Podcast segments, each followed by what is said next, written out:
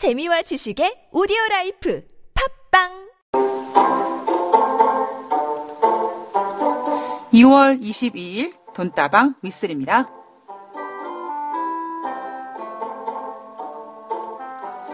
국민들에게 금메달을 선물해 주기 위해 그들이 존재하는 것은 아니죠.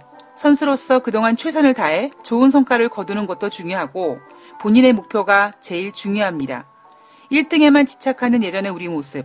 1등의 금메달은 영웅이었고 2등 혹은 3등 그리고 금메달을 메달을 따지 못하는 선수들은 모두 고개 숙인 죄인이었습니다. 죄목은 국민에게 금메달을 선물해주지 못한 죄고요. 그러나 이제 우리는 스포츠를 즐깁니다. 무엇보다 그 점이 자랑스럽다고 생각하는데요. 은메달을 딴 이상한 선수에게 국민들은 고맙습니다. 수고했습니다. 합니다. 피겨스케이팅 아이스댄싱 민유라와 겜린 조에게도 금메달이 아닌 동메달을 목에 건 서이라 선수에게도 그리고 스피드 스케이트 이승훈 선수에게도 국민들은 아낌없는 박수를 보내줍니다. 일본에서는요, 평창 올림픽에 대해서 혹평을 쏟아놓고 있는데요. 어이 Japan, 부러워서 그런 거지. 부러우면 지는 거다잉. 돈다방 미쓰리 시작합니다.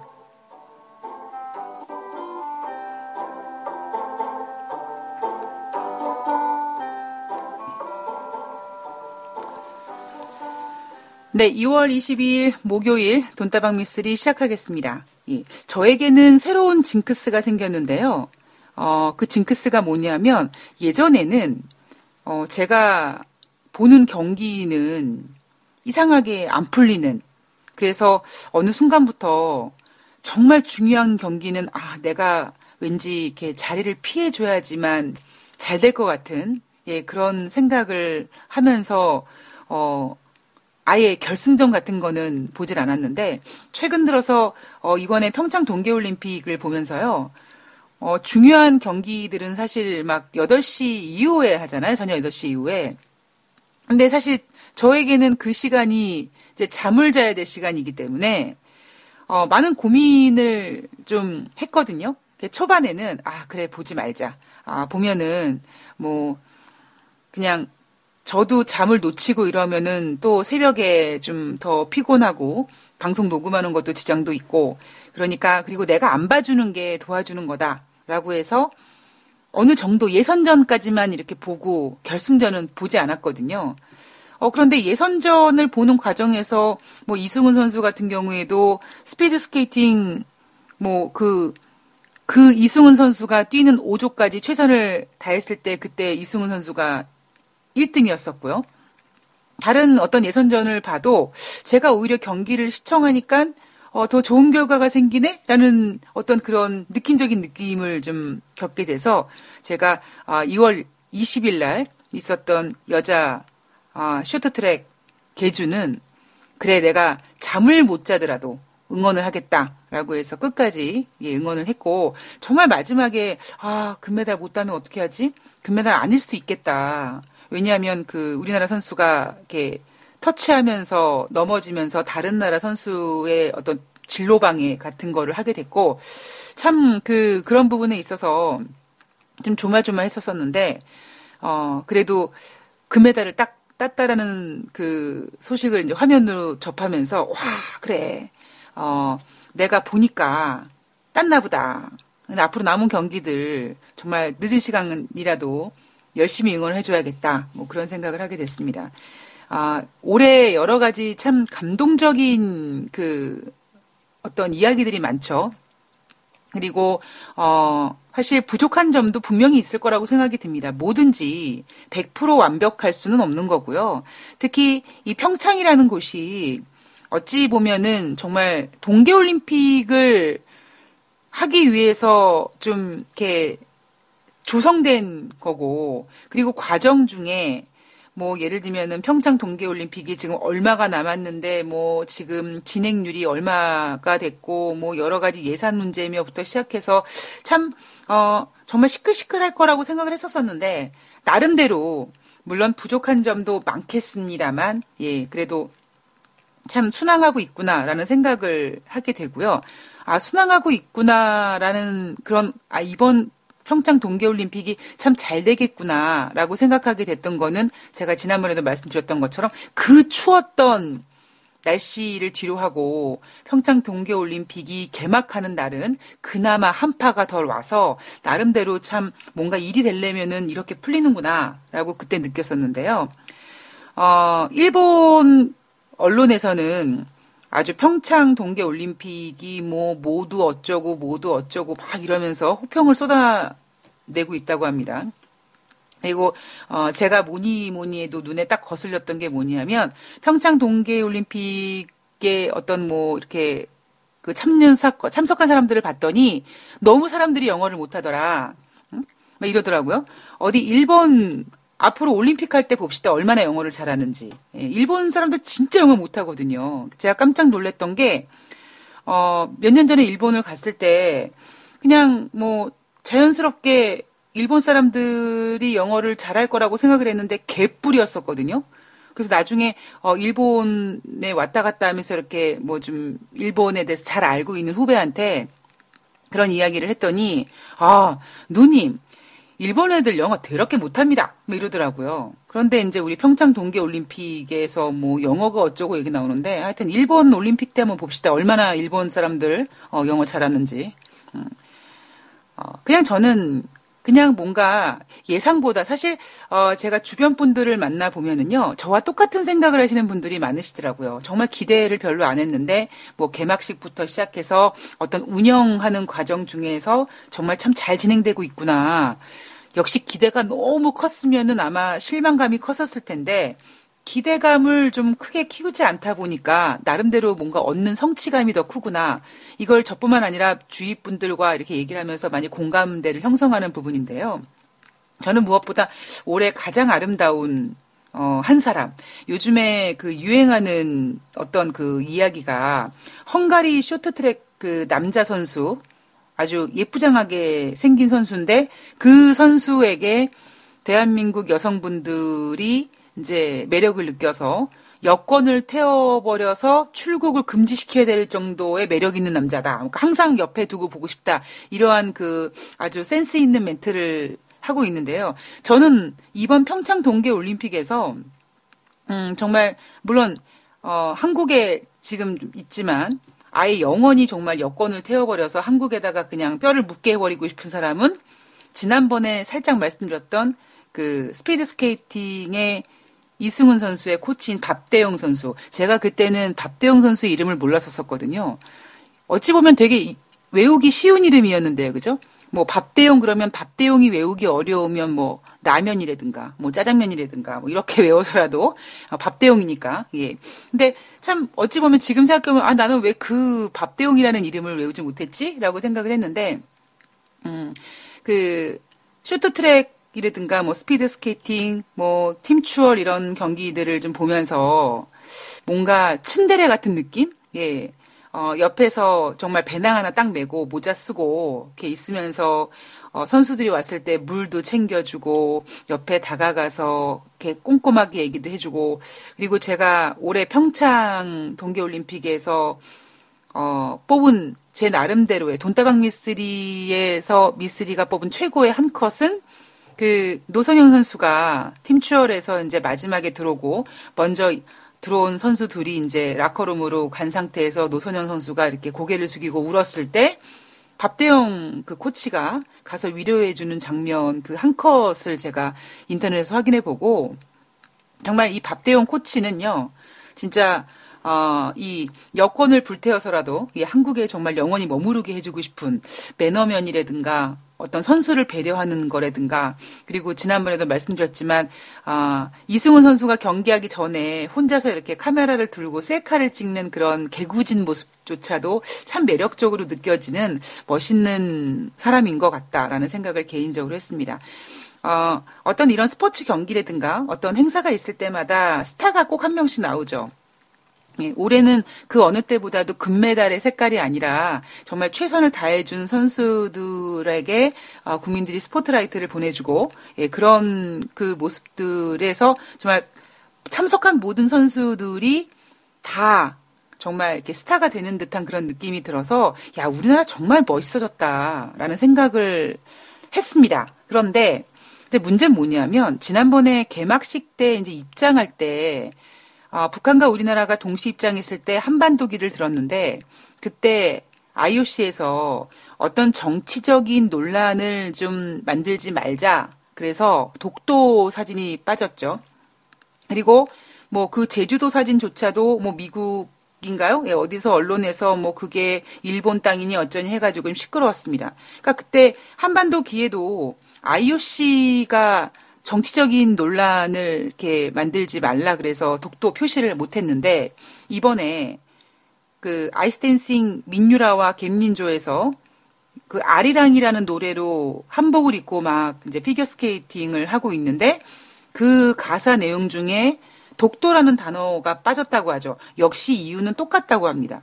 그러니까 국민들이 이제 아리랑이니까 우리나라 정서가 가득 담겨져 있는 아리랑이니까 막 어, 흔히 얘기하는 떼창으로 아리랑을 불렀는데 그 흘러나오는 음악 중에 독도라는 단어가 빠졌다라는 거죠.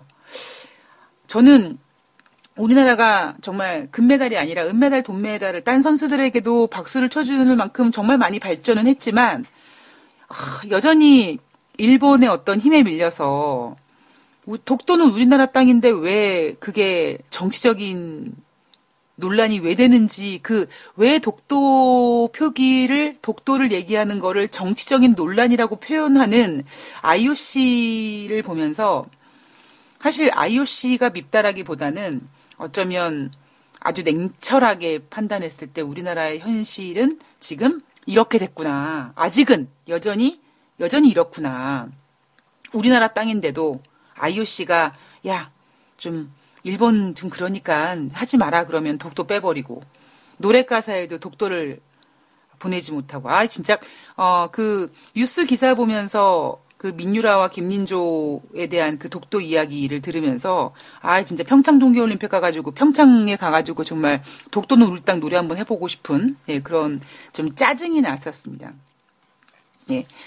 아, 이제 동계올림픽이 오늘이 22일이니까요. 25일 날 막을 내리면 뭐 남은 시간까지 예, 잘 무사히 예, 좀 좋은 음, 물론 부족한 모습들도 있지만 예, 좋은 모습들을 좀 많이 남기면서 어, 마감을 했으면 좋겠다라는 생각을 하게 되고요. 어, 그나마 올해는 어, 좀 물론 평창 동계올림픽도 막 이렇게 여러 가지 성원이라든가 이런 관심도 가졌지만 그 외에 어떤 다른 이슈들도 여전히 예, 집중되고 있는 모습들을 보면서 아, 그 권력자들이 국민들의 마음을 좀 흐리기 위해서 예, 3S를 활용한다고 하죠. 예, 섹스, 스포츠, 스캔들. 예, 뭐 이렇게 한다고 하는데 그래서 스포츠에 관심을 갖게 해서 자기들이 원하는 어떤 그런 거를 어, 좀 누릴 그 국민들이 스포츠 같은 데 관심을 갖게 하는 동안에 자기들이 얻고자 하는 거를 뒤로 얻는다. 뭐 그랬는데 이번 평창 동계 올림픽을 보면서 스포츠는 스포츠대로, 경제는 경제대로, 어? 그다음에 어떤 적폐청산은 적폐청산대로 예, 잘 진행되고 있는 모습을 보면서 야, 음, 10년, 20년 그래도 나이 먹고 살아가니까요. 아, 변하기는 하는구나, 좋아지기는 하는구나라는 생각도 하게 됐고, 어, 아마 돈다방 미스를 청취하시는 분들 중에 자녀분들이 있으신 분들은요, 아마 이런 생각도 하셨을 거예요. 만약에 저랑 이런 부분이 공감이 된다면, 아, 그래. 우리 아이들이, 아, 나중에 어른이 되면, 우리가 지금 살고 있는 지금보다 더 좋은 세상이 될 수 있겠구나라는 어떤 그런 희망을 느끼게 되시지 않았나. 뭐 그런 생각을 하게 됐습니다. 네. 자, 평창 동계올림픽에 대한 이야기를 예, 뒤로 하고요. 예. 어떤 청취자분께서 어 제가 며칠 전에 강아지 이야기를 했더니 아예 그냥 제목을 강아지라고 이제 하지 그렇냐고 예, 그렇게 말씀하셨는데 아 이건 오프닝이잖아요. 예, 돈다방이라는 그 컨셉조차에서 뭐 우리가 지금 여기서 뭐 맨날 달러 얘기하고 맨날 유가 얘기하면 뭐 그거 뭐 어떻게 됩니까? 예? 그러니까 컨셉대로 가는 건데 뭐 돈다방 미스를 뭐 초반에 들으신 지 얼마 안 돼서 컨셉을 모르셔서 그러시는 건지 아니면은 좀 들으셨는데도 불구하고 그냥 그냥 싫어서 그러시는 건지 모르겠습니다만 어느 정도의 돈다방 미스를 이렇게 한 한두 번 들어보시면 아 이 방송은 앞에서 저렇게 제가 막 수다 떠는구나. 그리고 뒷부분 가서 얘기하는구나. 아, 그런 정도의 센스는 있으셔야지 경제를 좀 이야기하지 않겠습니까? 그죠? 경제를 알 수 있지 않겠습니까? 좀 너그럽게 예, 돈다방 미술의 컨셉을 좀 확실하게 이해를 해 주셨으면 좋겠습니다. 자, 2월 20일 뉴욕 주식시장 마감 현황을 좀 볼 거고요. 여전히 이번 주에 가장 아주 빡센 화두는 10년물 국채 수익률이 미국의 국채 수익률이 과연 3%를 찍느냐 안 찍느냐. 뭐 시장의 의견은 굉장히 분분하고요. 여러분들께서 저한테 야 미쓰리 너는 올해 이번 주 안에 3%를 찍을 것 같냐 안 찍을 것 같냐라고 물어보신다면 저는 모르겠습니다입니다. 그냥 제가 할 수 있는 일은 만약에 찍는다면 어떻게 어떻게 해야 되고 못 찍는다면 어떻게 어떻게 해야 되고 정도의 어떤 그 그냥 어 약간 그런 대응하는 정도지 뭐 제가 10년 만기 국채 수익률도 아니고 잘 모르겠습니다. 예, 그 부분에 있어서는. 그래서 시장에 대한 이야기들을 한번 좀 전해드릴까 하고요. 아, 제가 얼마 전에 음, 분노의 역류라는 영화를 살짝 말씀드리면서 2월달 초반에 발생됐던 어, 미국 주식시장의 조정장은 백드라프트다. 라는 말씀을 드렸습니다. 아, 정정해야 되겠네요. backdraft, backdraft, 그러니까 역류일 수도 있겠다. 발음이 안 되네, 오늘. backdraft일 수도 있겠다.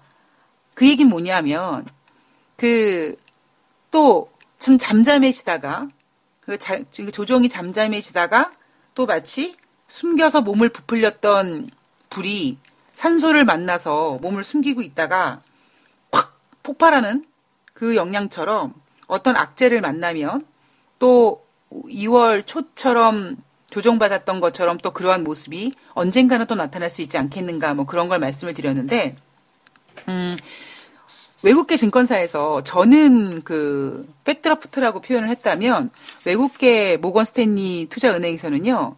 2월 달 조정은 전체 요리라는 그러니까 전체 요리가 아니라 뭐라 그럴까요? 그 주요리 전에 나오는 예, 메인 요리 전에 나오는 그런 전체 요리다라고 비교를 비교를 했는데 어, 모건 스탠리에서는 어떤 면을 보고 어, 앞으로 이 얘기는 결론적으로는 2월 달에 어떠한 그런 조정 증세, 조정 증시처럼 2월 달에 하락했던 그런 모습들이 앞으로도 언젠간 나올 수 있을 거라는 거를 얘기하는 거잖아요. 그리고 하물며 나올 수 있는데 더 크게 나올 수도 있다. 라고 얘기한 거니까 어떠한 근거로 그런 주장을 하고 있는지에 대해서도 오늘 돈다방 미스리에서 한번 모건 스테니의 마음을 읽어보도록 하겠습니다. 네. 자, 2월 20일 화요일 뉴욕 주식시장 마감 현황을 좀 보면은요. 다우지수가 1.01% 하락한 24,964포인트, 나스닥이 0.07% 하락한 7,234포인트, S&P 500이 0.58% 하락한 2,716포인트입니다. 어, 이날 월마트가 좀 많이 하락했고요. 어, 다우지수와 S&P 500은 6거래 연속 상승 후에 이날은 하락했고, 나스닥은 2일 연속 하락세를 보이고 있습니다. 그리고 다우지수와 S&P 500은 51평 51 이평선을 다시 하향되는 이평선 아래로 다시 내려왔습니다.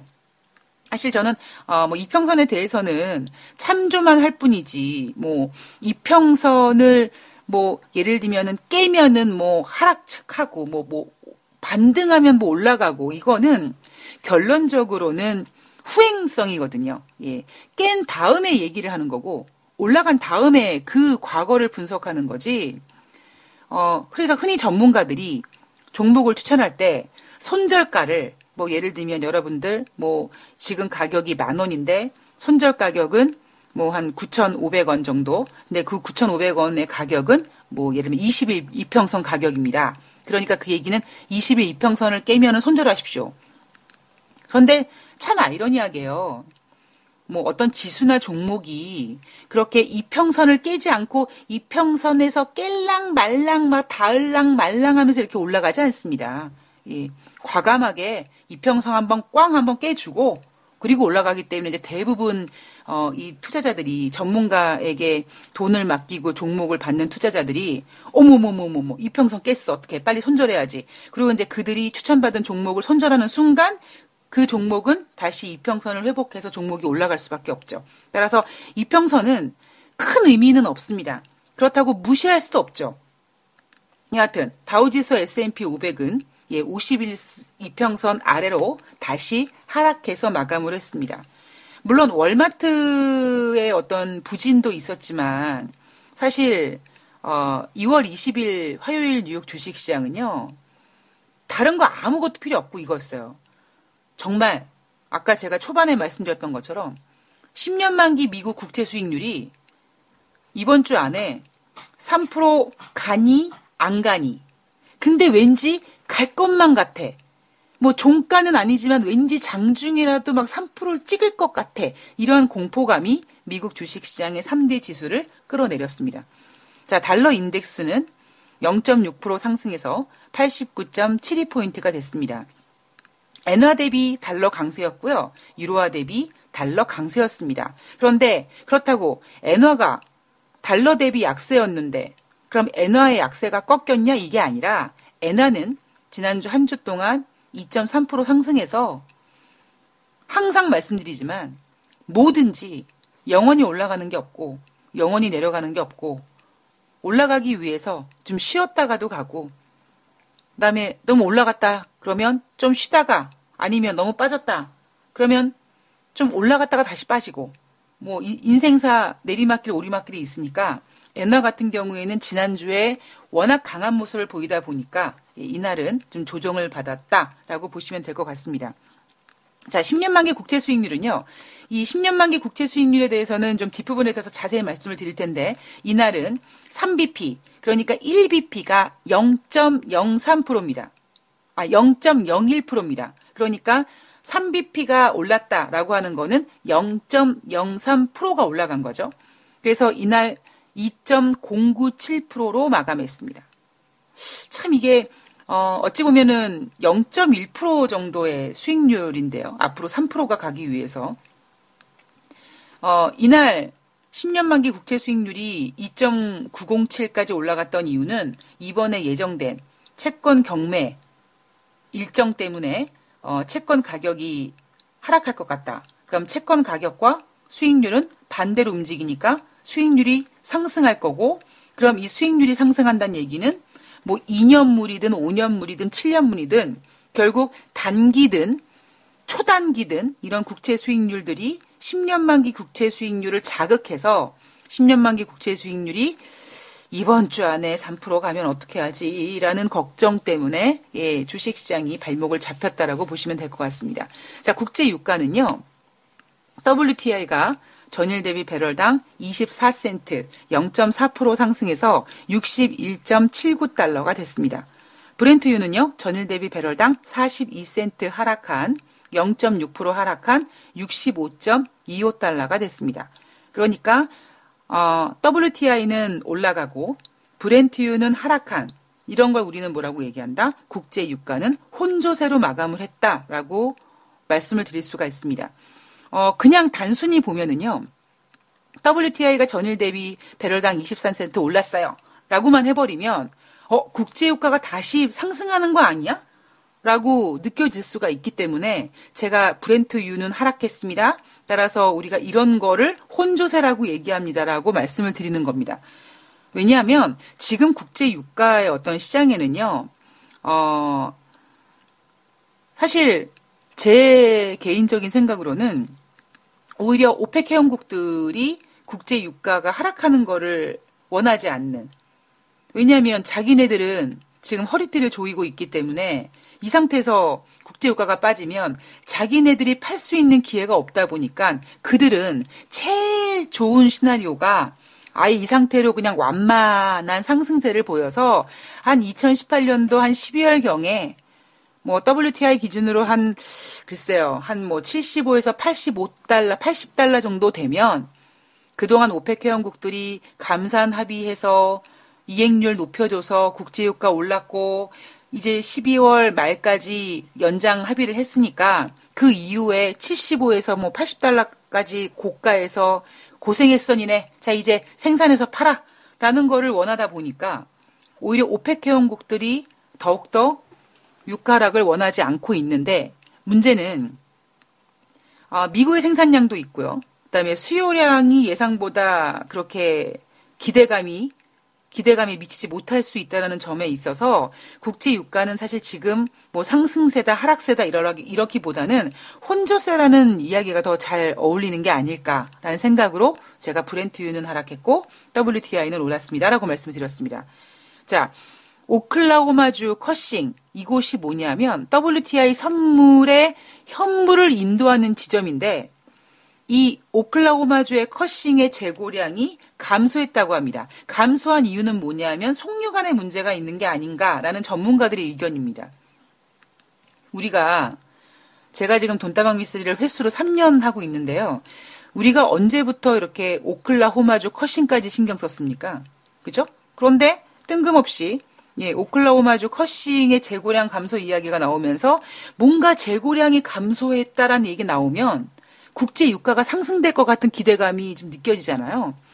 그래서 어떻게든지 시장은 국제 유가가 떨어지지 않도록 최선을 다해서 노력을 하고 있고, 예. 그러니까 제가 주식은 어, 중력의 법칙이 작용이 돼서 떨어지려고 하는 힘이 강하다. 그런데 이 떨어지는 힘을 떨어뜨리게 하지 않기 위해서 올리기 위해서는 두 배의 힘이 필요하다.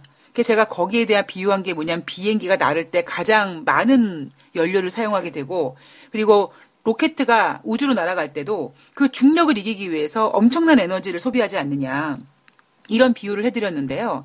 지금 국제 유가도 마찬가지입니다. 지금 국제 유가도 사실 주식과 마찬가지라면 만약에 가격이 막 하락하려고 어떤 힘을 받았을 때 이 국제 유가의 하락을 막기 위해서는 끌어올 수 있는 모든 호재의 재료는 다 끌고 와야 됩니다.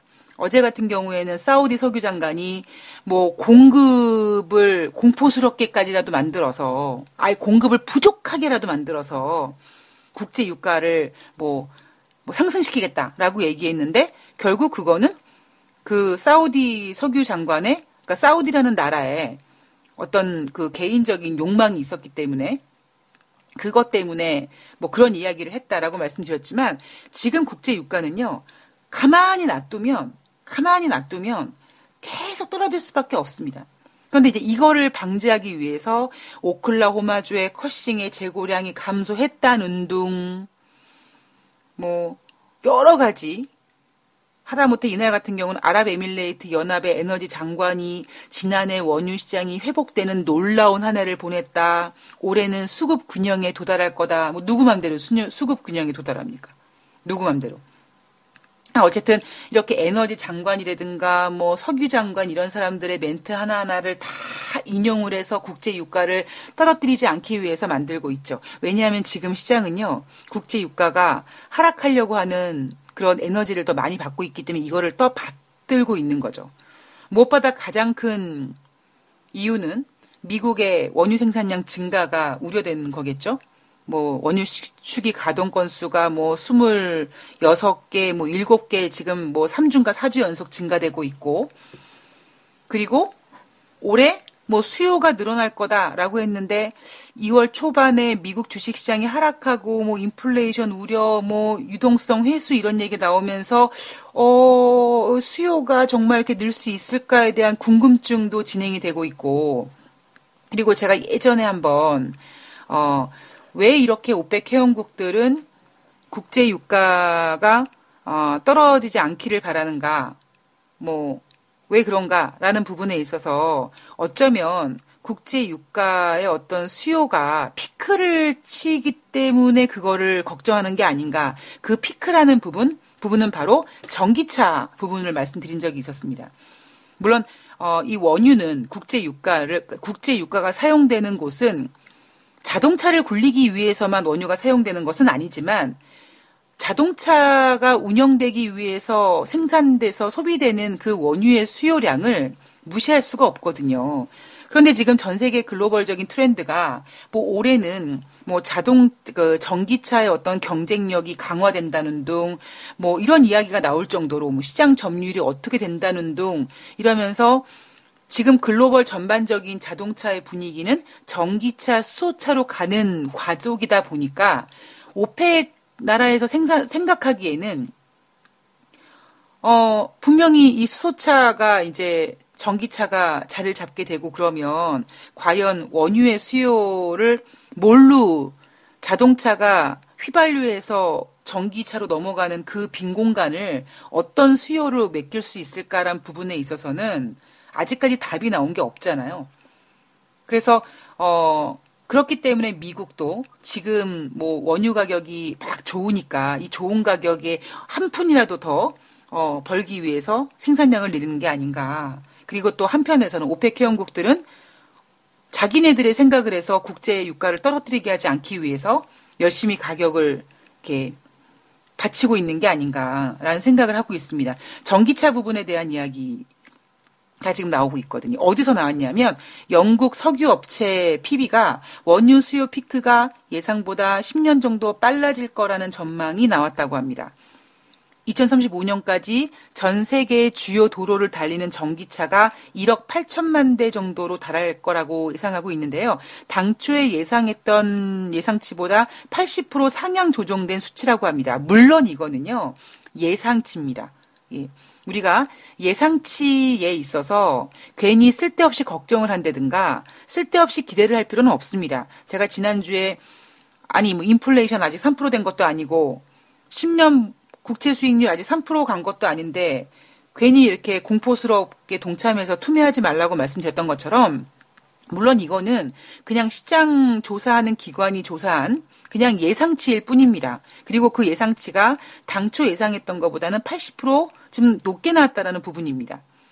2040년에는요, 전 세계의 전기차 비중이 한 15% 정도 될 거라는 거죠. 따라서 우리가 예상했던, 어, 분명히 뭐 꼭 전기차가 어찌 보면 전기차가 개발되고 전기차가 이렇게 실용화되는 그 과정이 뭐냐면 첫 번째, 전기차가 이슈였던 이유는 바로 언젠가는 고갈될지를 모르는 유가의 어떠한 대체를 찾다 보니까 전기차가 만들어진 거고, 그다음에 우리는 몇 년 전까지만 해도 증시에서 대체 에너지 관련주에 대해서 굉장히 관심이 많았었습니다. 뭐 거의 풍력 풍력 관련주도 있었었고요. 근데 그것처럼 그래도 최소한 지금 뭐 산유국들이 가지고 있는 유가가 그러니까 그 기름이 어느 정도까지는 그래도 이렇게 좀 유지할 수 있겠지. 뭐 이런 생각으로 좀 우리가 좀 천천히 예를 들면 전기차를 보급했다든가 아니면 대체 에너지에 대해서 뭐 이렇게 좀막 그 걱정 유가가 빨리 소비되겠다라는 걱정보다는 대체 에너지를 좀 잘 만들자 이런 과정으로는 천천히 움직였었었는데 지금 최근 돌아가는 분위기는 완전히 트렌드가 전기차로 넘어가는 과정이잖아요, 지금. 그래서 우리가 예상했던 대로 자 언젠가는 국제 유가는 이제 고갈될 거고 그리고 대체 에너지가 나올 거고 그럼 과연 그게 언제쯤 정말 그 국제 유가가 피크를 치고 이제 사그라들 거냐. 왜냐하면 피크 친다는 얘기는 결국 다른 대체 에너지가 뭔가 이렇게 그 국제 유가의 자리를 대신해 준다는 거니까. 그랬을 때 지금 나온 영국의 석유 업체 BP의 자료를 보면 우리가 예상했던 것보다 빨라질 거라는 거죠. 그러니까 이 자료가 제 생각에는요. 우리 일반인들한테 이렇게 공개되기 전에 오펙 회원국들이나 이런 사람들은 이미 우리보다 더 정보력이며 이런 걸 알고 있기 때문에 훨씬 더 먼저 알았을 겁니다.